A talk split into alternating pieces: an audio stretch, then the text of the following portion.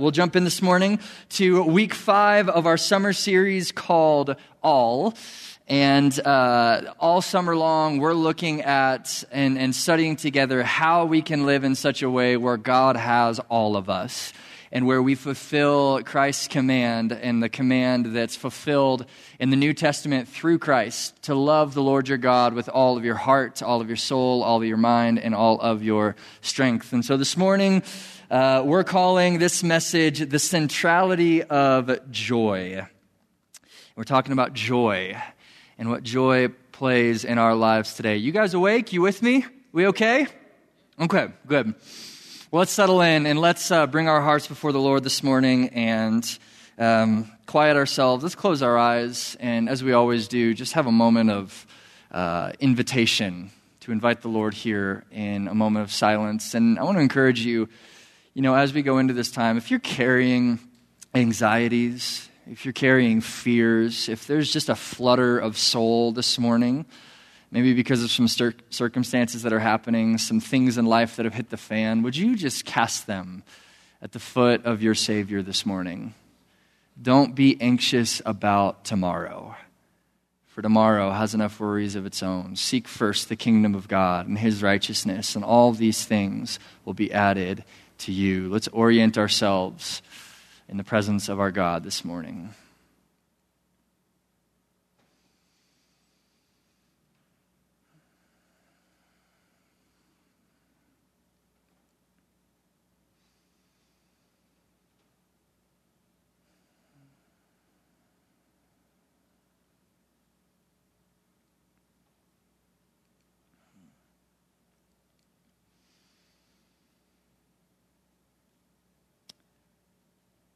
Psalmist says, My soul will be satisfied as with fat and rich foods, and my mouth will praise you with joyful lips when I remember you and when I think on you through the watches of the night. For you have been my help, and in the shadow of your wings I sing for joy. My soul clings to you, your right hand upholds me. Let that be said of us this morning, Father. Let our souls be satisfied with this simple gathering and in a simple study of your scriptures and with a simple remembrance of you. Would our souls be satisfied and bear witness in us that God is in fact among us? That we have not been left to our own destruction, that we have not been left uh, to the effects of our own damaging circumstances, but that you're with us and you're for us. And we can be called sons and daughters because of the finished work of the cross. So let our souls remember you this morning. And I pray that as we study the scriptures together, as we gather together, as we break bread together, as we do every week, uh, let it be said of us that God is among us. Would you teach us and instruct us according to your word and according to your Holy Spirit? And may the words of our mouths and the meditations of our hearts be acceptable and pleasing in your sight. O Lord, our strength and our Redeemer, in the name of the Father and the Son and the Holy Spirit. And the young adults said, Amen. Amen. Well, um, some things are absolutely central to our life of faith. And over the course of this series, we've been looking at some of those things, and we will continue to look at them. But when we look at Scripture, there's a number of different things that we can say are absolutely central to what it means to be a Christ follower. Uh, and to be a disciple of Jesus Christ. Uh, one of these things I think we would all agree on is love. Okay, kind of important when it comes to the Christian faith, isn't it? Love the Lord your God with all your heart, soul, mind, and strength. Love your neighbor as yourself. Love is uh, the demonstration and the very reason why we were saved at all and called sons and daughters. It was because of the great love of the Father that He has lavished on us, John says, that we are called children of God. Love is kind of important. Uh, another thing that's important is, is obedience right? There are clear moral guidelines in Scripture, in both the Old and the New Testament, that fit together that paint us a clear picture that the way we live is, in fact, important. We can point out hope in the life of the world to come, we can point out peace.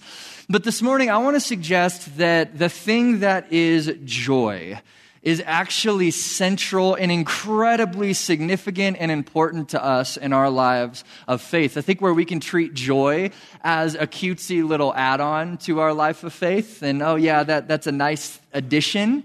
Uh, in Scripture, we actually see a different narrative. We see that the thing that is joy is something that is a pillar in our relationship with Jesus Christ and the Father and the Holy Spirit with him. And we find this in 1 Thessalonians uh, chapter 5, 16 through 18, a very uh, well known passage of Scripture. But the Apostle Paul goes so far as to say this Always be joyful, never stop praying.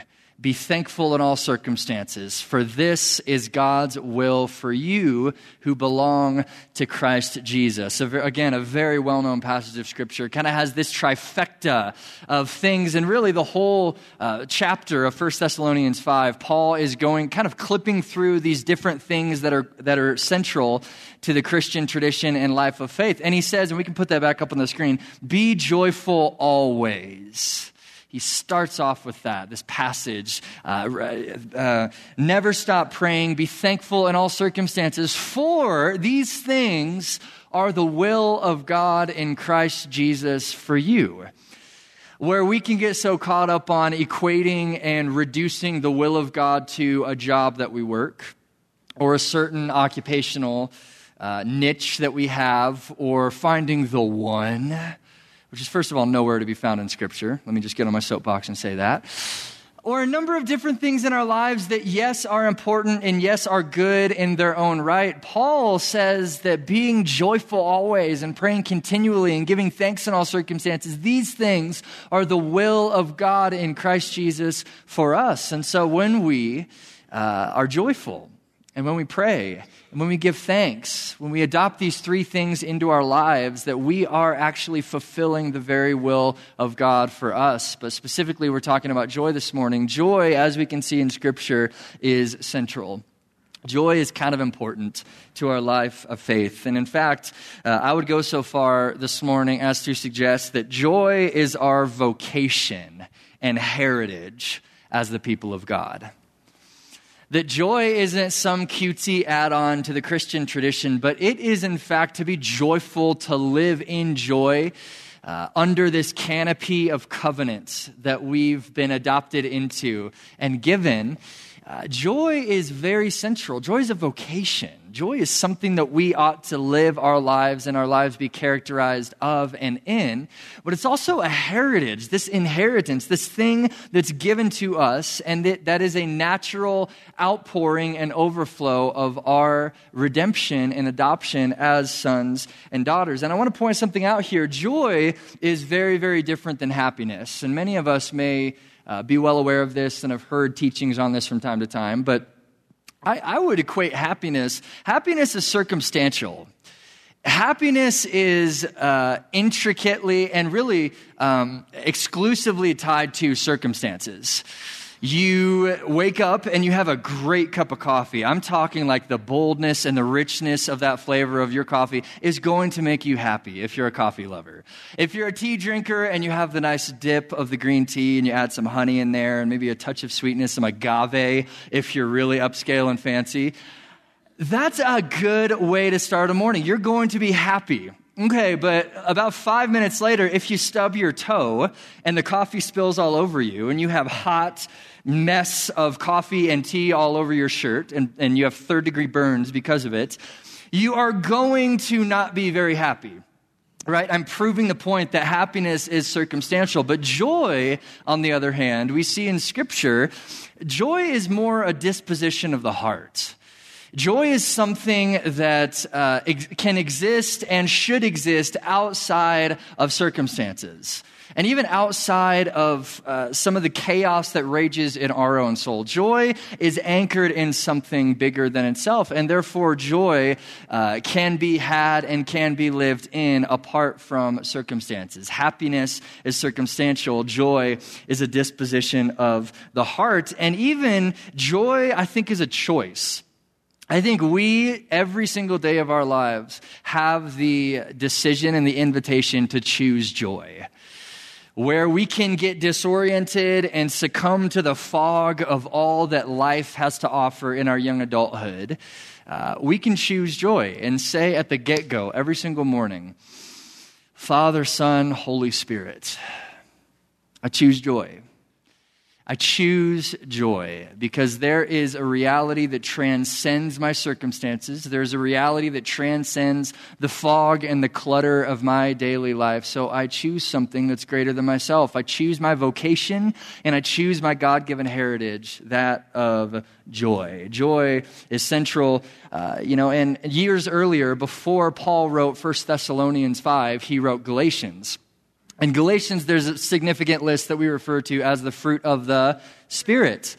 The fruit of the Spirit. We all learned that in grade school. We learned that in Sunday school. Yeah, the fruit of the Spirit is love and joy. And maybe you had the, those little Velcro things that like strapped to them, spacing the name of it. If you guys can help me, that'd be great, but none of you know what I'm talking about, so that's okay. You had those little Velcro things like the fruit of the Spirit, love and joy and peace. And we learned these growing up, but joy is the second thing on the list right after love. Obviously, joy is central and is a pillar in our life of faith, our vocation, and our heritage. Uh, so I want to kick it to a question and go to the tables now to discuss a couple questions here. And the questions are this uh, Why is joy so central to our identity as the people of God? Why do you think? And what role does it play in our lives of faith? Let's talk about this a little bit. Let's discuss. Let's get our hands dirty. And uh, then we'll pick this thing up in about 10 minutes. All right? Ready? Go. God bless you as you discuss. All right.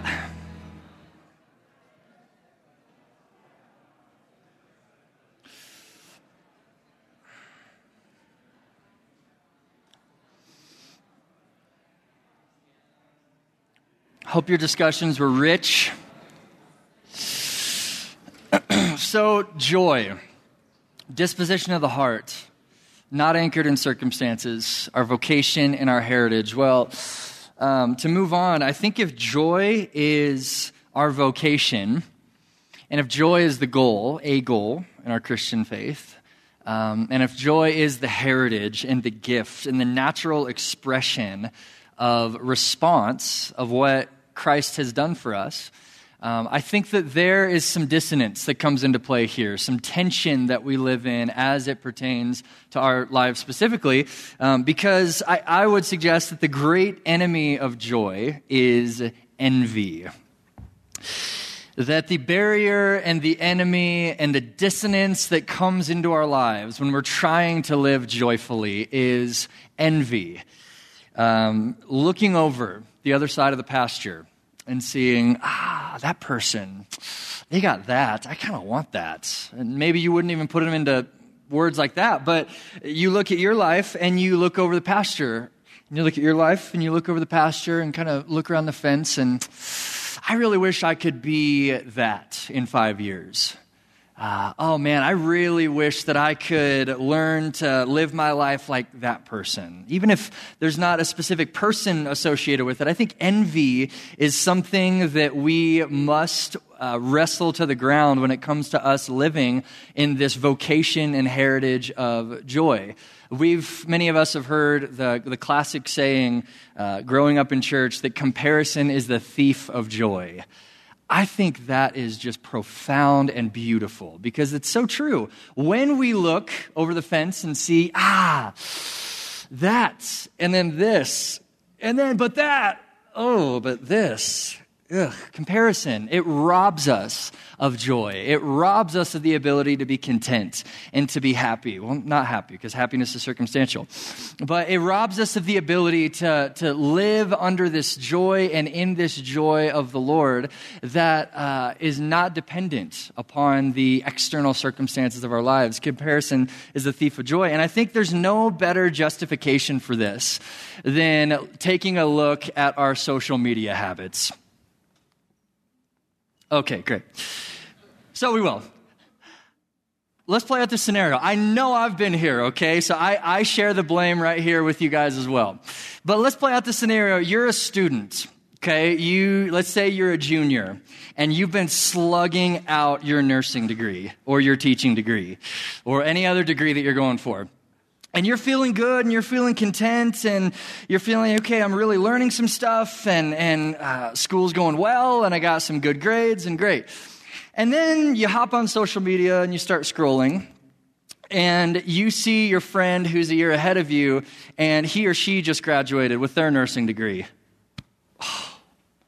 Or with their teaching degree God, why? Why am I a junior? Why can't I be, why can't I have that degree already? Okay, or let's say that you got your degree and you are applying for some jobs and you're throwing some stuff out there and you're just trying to find a job that's in your sweet spot occupationally and what you've studied for, right?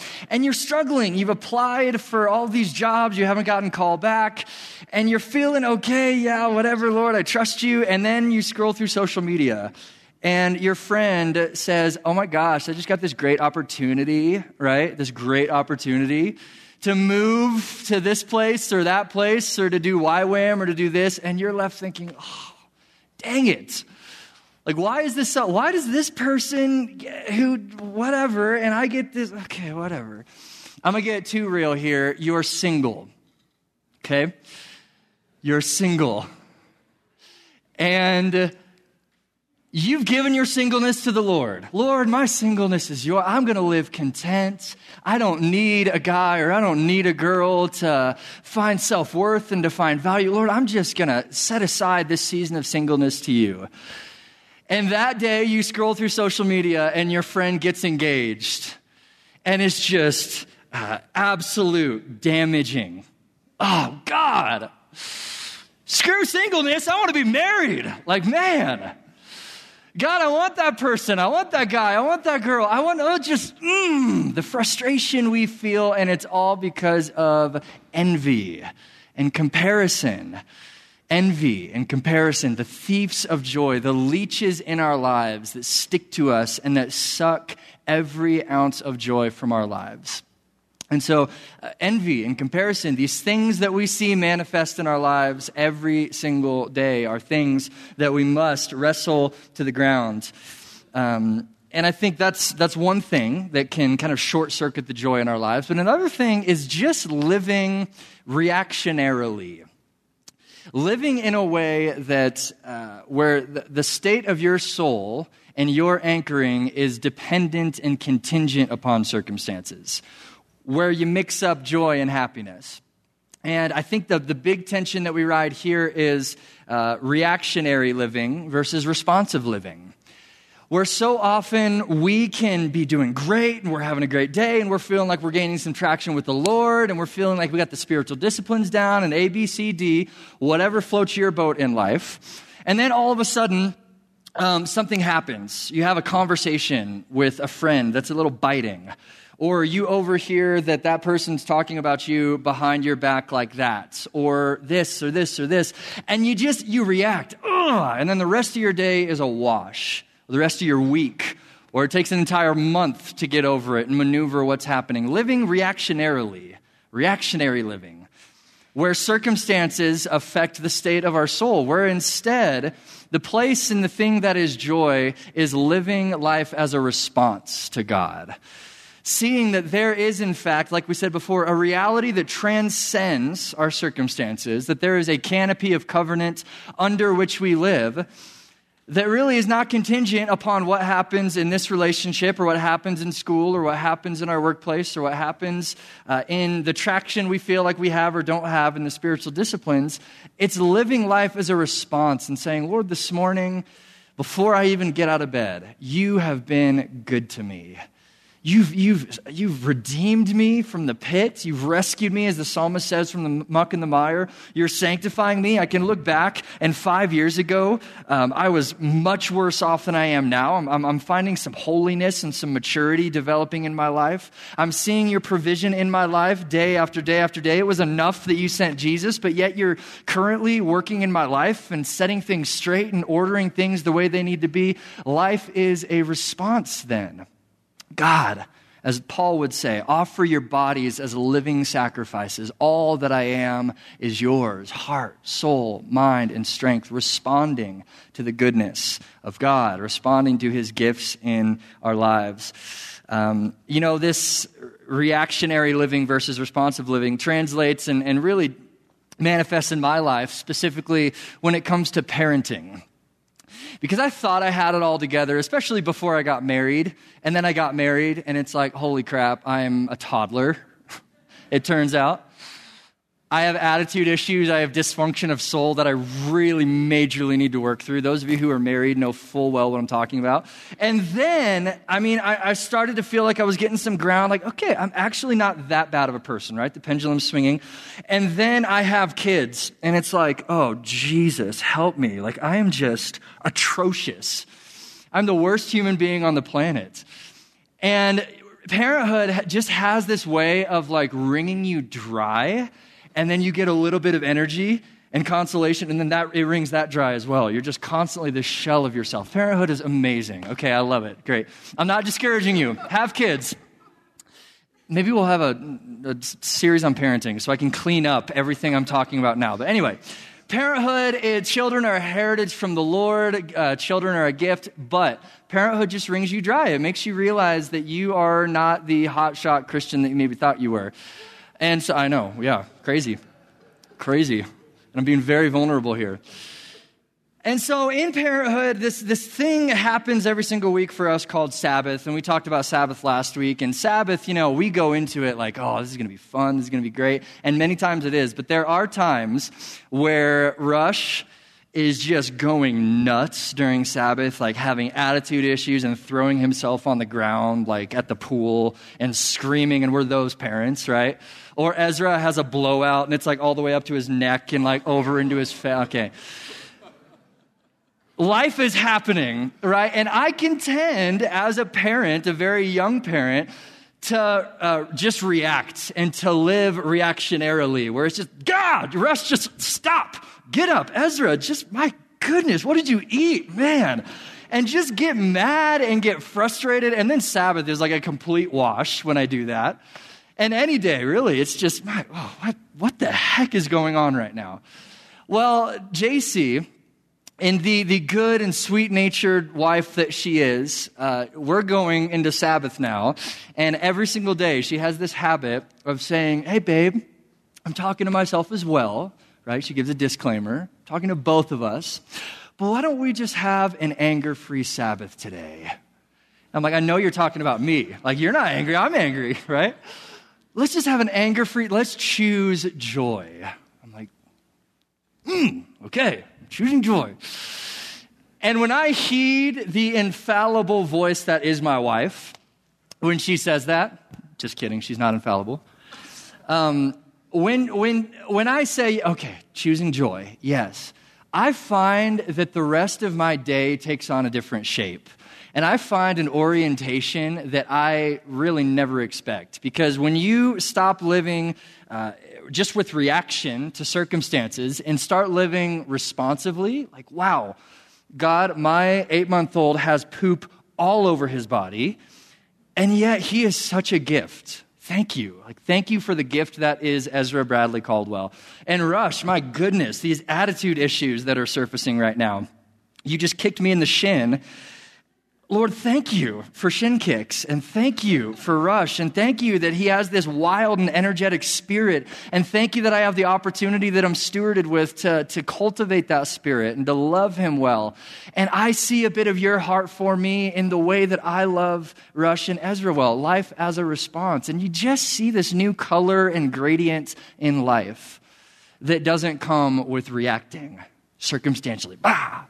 But living life as a response, responding to the goodness and the grace that God has given us. And so uh, I want to kick it to the tables once again to talk about this, to talk about this tension, talk about this dissonance. And the question is this How have you seen envy, comparison, or reactive living short circuit joy in your life? in the past. I opened up and was vulnerable. Come on, you guys can be as well. Open up, talk about how this is manifested and translated in your life, and then we'll pick this up in just a few minutes. Ready? Bring on the vulnerability. Go. Okay, let's wrap this thing up.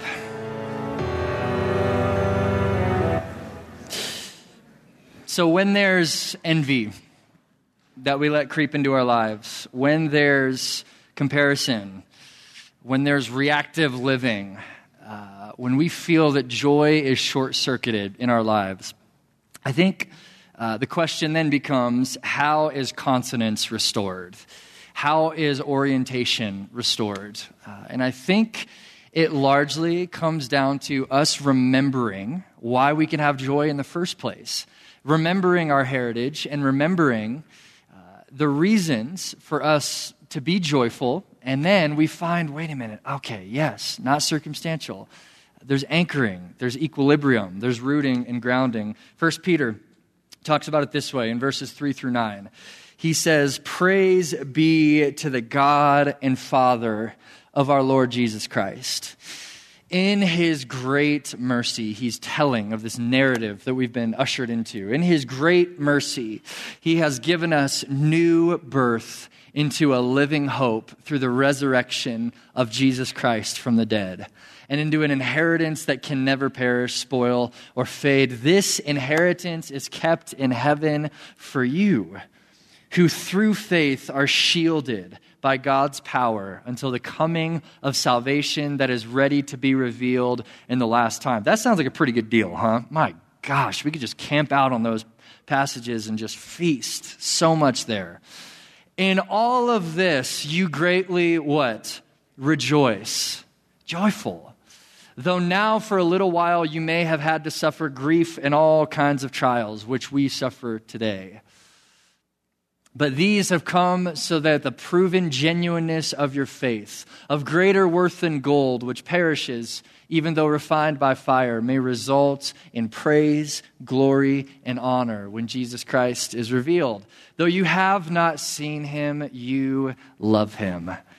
And even though you do not see now, you believe in him and are filled with an inexpressible and glorious joy for you are receiving the end result of your faith, the salvation of yours. Look what the Lord has done for you, people of God, Peter is saying.